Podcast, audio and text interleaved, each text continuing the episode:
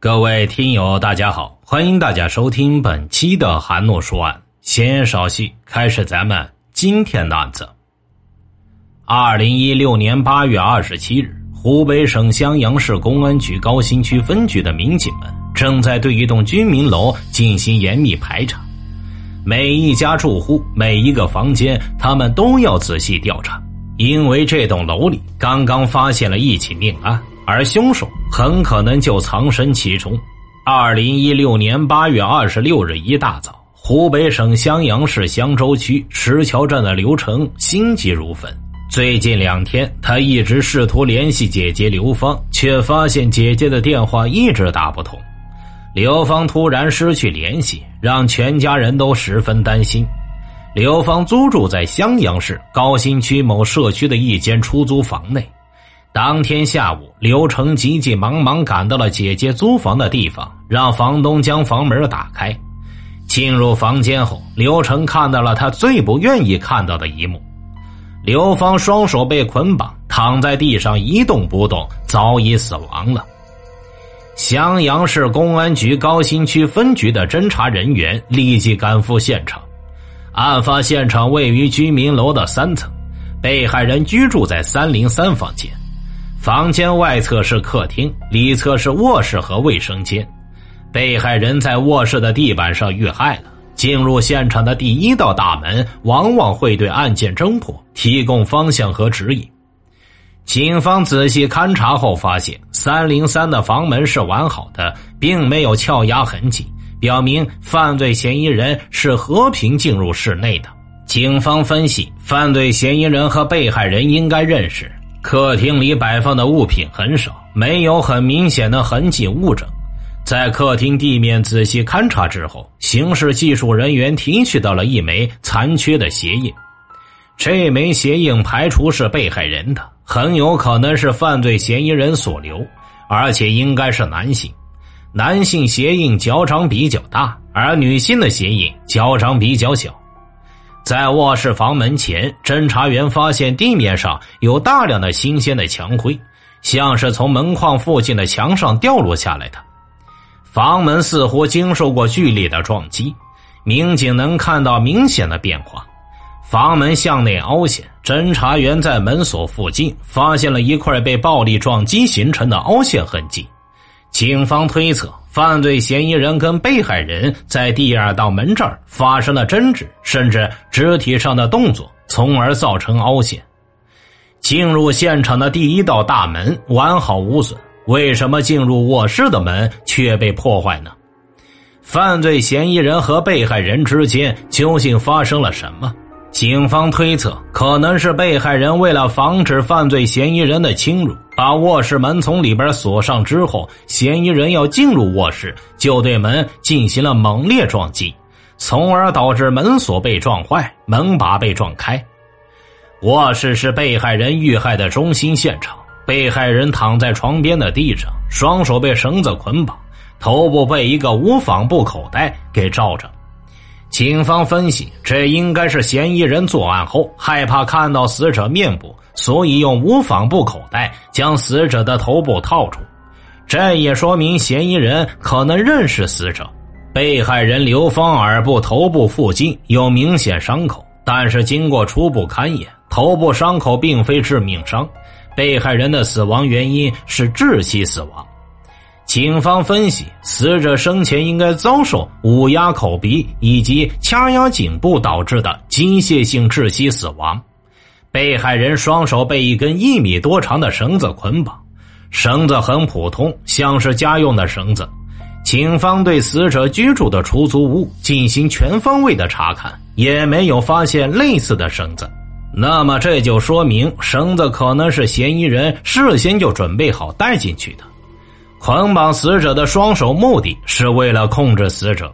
被害人衣服凌乱，上衣和裤子都有被撕扯的痕迹，很明显，他和嫌疑人之间有过一番搏斗。死者的上衣被掀起来，露出了内衣，那么死者会不会曾遭受过性侵害呢？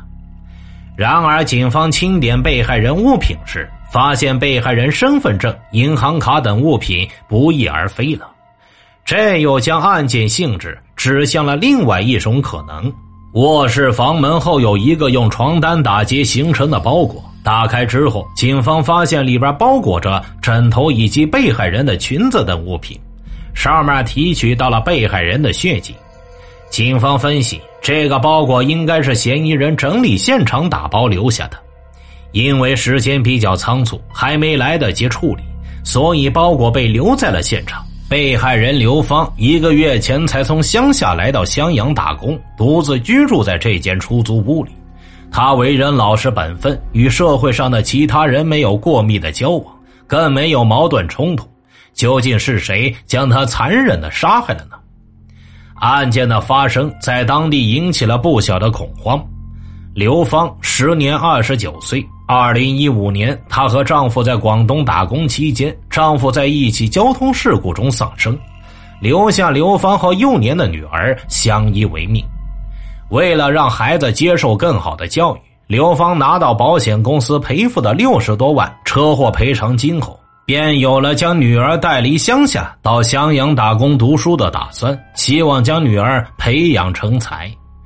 于是，刘芳立即来到襄阳，为女儿联系就读的学校，然后在襄阳市一家批发市场找到了一份销售的工作。在离工作地不远的地方，刘芳租下了一套房子，准备将来和女儿一起生活。可是，没想到八月二十六日还没到女儿开学，刘芳却被发现在出租房里遇害了。这套出租房位于襄阳市高新区某社区，是襄阳市某市的城中村，居住着大量外来务工人员。现场环境十分复杂，如何给案件定性，将影响到后续的侦查方向。为此，警方内部存在着不同的看法。一种观点认为，被害人衣衫不整，强奸杀人的可能性比较大。第二种观点认为，刘芳的银行卡等物品丢失，犯罪嫌疑人谋财的可能性较大。随着勘查和尸检工作的进一步深入，警方发现被害人刘芳身上并没有被性侵的迹象，衣服的凌乱很有可能是在搏斗中形成的，因此警方最终将案件性质确定为抢劫杀人。警方推测，被害人到襄阳市打工仅仅一个多月，六十万的赔偿金的事，知道的人并不多。犯罪嫌疑人既然能够和平进入室内，肯定与被害人认识。于是，警方决定从被害人身边的人开始排查。那么，刘芳租住在这栋楼，成为警方排查的重点。被害人居住在三楼的三零三号房间。三楼一共五个房间，与三零三相邻的三零四，房东表示三零四房间无人居住。详细调查之后，其他几个房间的人都被一一排除了嫌疑。邻居们都表示，在案发期间并没有听到三零三房有什么异样的动静。警方将租住人员的名单一一进行了核实，没有发现可疑人员。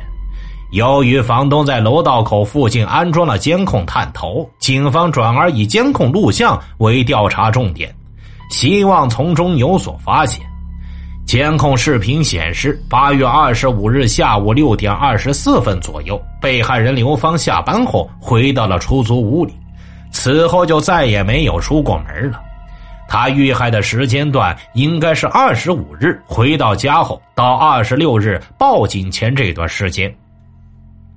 警方对案发时间段进出楼道的人员逐一进行了辨别，很快，一名男子的出现引起了警方的注意。这名男子反复多次进出楼道，明显的可以看到他手上拿着一根细长的像绳子一样的东西。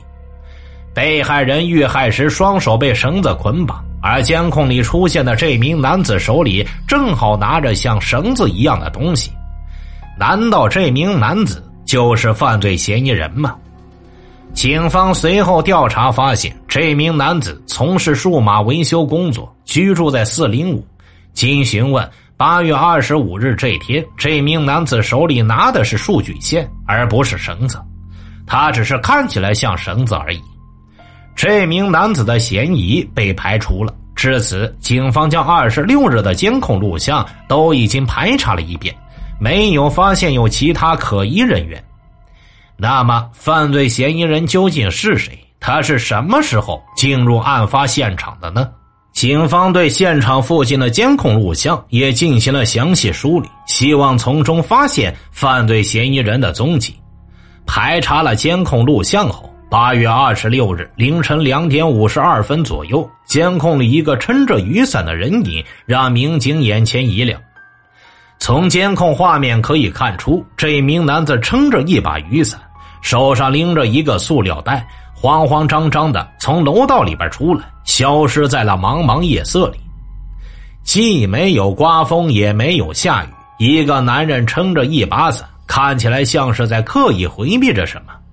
警方对监控视频进行了倒查，发现八月二十四日下午四点多，大晴天的情况下，这名男子打着一把相同的雨伞走进了这栋出租楼里。进楼的时候，左右张望了一下，然后把伞压得很低，走了进去。从八月二十四日进入居民楼到二十六日凌晨离开，这名男子一直没有外出。具有作案时间和空间，警方认为这名神秘的撑伞男子具有较大的作案嫌疑，而他应该在这栋居民楼里边有住处。然而，当警方对所有租住人员再次排查后，却发现没有人认识这名撑伞的男子。犯罪嫌疑人在这栋居民楼里边停留时间超过二十四小时，但却没有人认识他。那么这段时间他究竟藏身何处呢？是否有房间被遗漏了？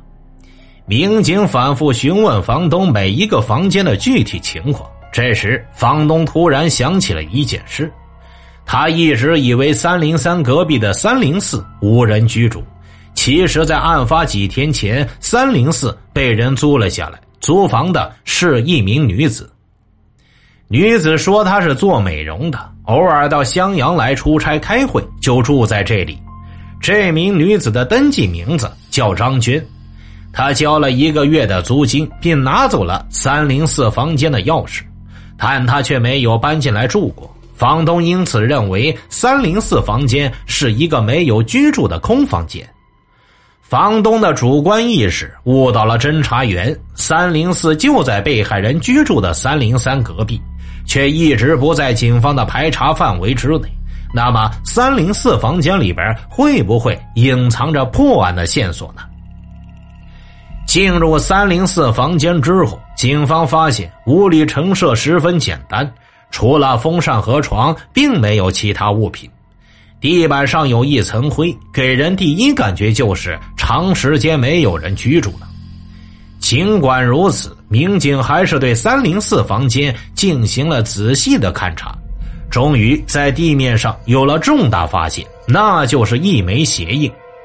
这枚鞋印长达三十厘米，尺寸和花纹等特征跟三零三房间里发现的犯罪嫌疑人的鞋印高度吻合。警方据此推测，犯罪嫌疑人进入这栋楼后的隐秘地点应该就是三零四房间。调查结果出乎警方的意料之外，犯罪嫌疑人竟潜伏在被害人刘芳的隔壁，而另一个问题也随之出现：警方锁定的犯罪嫌疑人是一名撑伞的男子，但是三零四房间的租客却是一名叫张娟的女子。张娟与这起杀人案件又有什么关系呢？午夜十二点五十二分。这名男子离开现场后，从襄阳的长江大道来到沿江大道，在沿江大道附近徘徊了十多分钟之后，坐上了一辆出租车。他究竟逃往何处呢？通过出租车公司，警方很快找到了司机，并调取了车上的监控录像。由于犯罪嫌疑人坐在车子的角落里，面部被座椅挡住，无法看到其真实的面部特征。出租车在等红灯的时候，犯罪嫌疑人的面部就暴露在了车前方的摄像头下，而且只能看到犯罪嫌疑人的半张脸，但是其大致面部特征基本能够识别。警方截取了视频图像，找到被害人熟识的人辨认，很快，警方排查出监控里的这名男子叫胡强。胡强时年三十四岁，湖北省襄阳市襄州区人，跟被害人是同乡。犯罪嫌疑人的身份确认之后，那么三零四房间的女租客张娟跟这个案子是何关系呢？经过调查，张娟与胡强两人是男女朋友关系，种种线索都指向胡强。而此时，胡强已经逃窜了。二零一六年八月二十九日，警方组织抓捕力量赶赴湖南，在一辆开往广西南宁的大巴车上，发现了犯罪嫌疑人胡强，并将其抓获，当场缴获被害人刘芳的银行卡及身份证等重要物证。到案后，胡强一五一十的向警方供述了他杀害被害人刘芳的犯罪事实。胡强与刘芳是同乡人，两人以前并不认识，在朋友的介绍下一起吃过几次饭。胡强家境富裕，经营着大车运输等生意，但是由于他爱好赌博，花钱又大手大脚，不仅生意一落千丈，还欠下了巨额债务。几十万的债务让胡强焦头烂额。偶然间，他听人说起刘芳的老公，二零一五年出车祸后，保险公司赔了六十多万。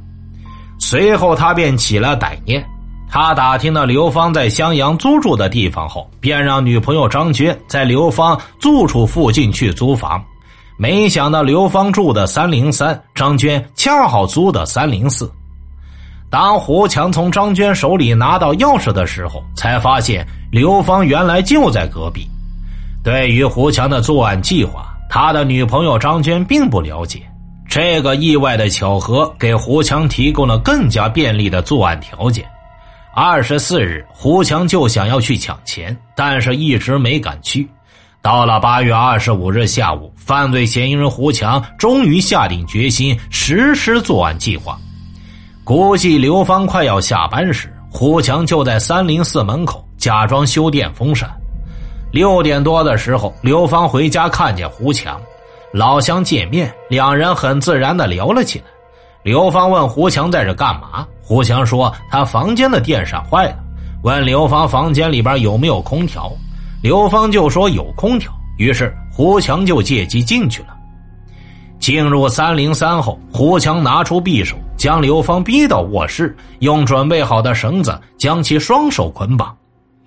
胡强对刘芳说：“债主找他要钱，他十分的缺钱。”刘芳一听，瞬间就明白了。胡强逼刘芳交出三张银行卡和银行卡密码，并吩咐刘芳不许动，就拿着刘芳家的钥匙出门去取钱。胡强刚一把门反锁好，心里害怕的刘芳就迫不及待的将卧室门锁上了。胡强一听到卧室门关上的声音，顿时又折了回来。胡强将卧室房门踹开，两人之间随后发生了激烈的争吵。盛怒之下，胡强用水壶对被害人头部实施了击打，最后活活将刘芳捂死了。作案之后，犯罪嫌疑人胡强仓皇逃窜，在襄阳沿江大道一家医院附近的银行自动取款机上取走了两万元现金。犯罪嫌疑人胡强原本生活富足，却因为不良嗜好欠下巨额赌债，又铤而走险走向犯罪的道路，不仅给被害人刘芳的家庭造成了毁灭性的打击，也彻底断送了自己的人生。等待胡强的将是法律公正的审判。听大案要案，观百态人生，欢迎留言、转发、点赞。我是说书人韩诺，关注我，了解更多精彩答案。好了，这期案子就为大家播讲完毕了，咱们下期再见。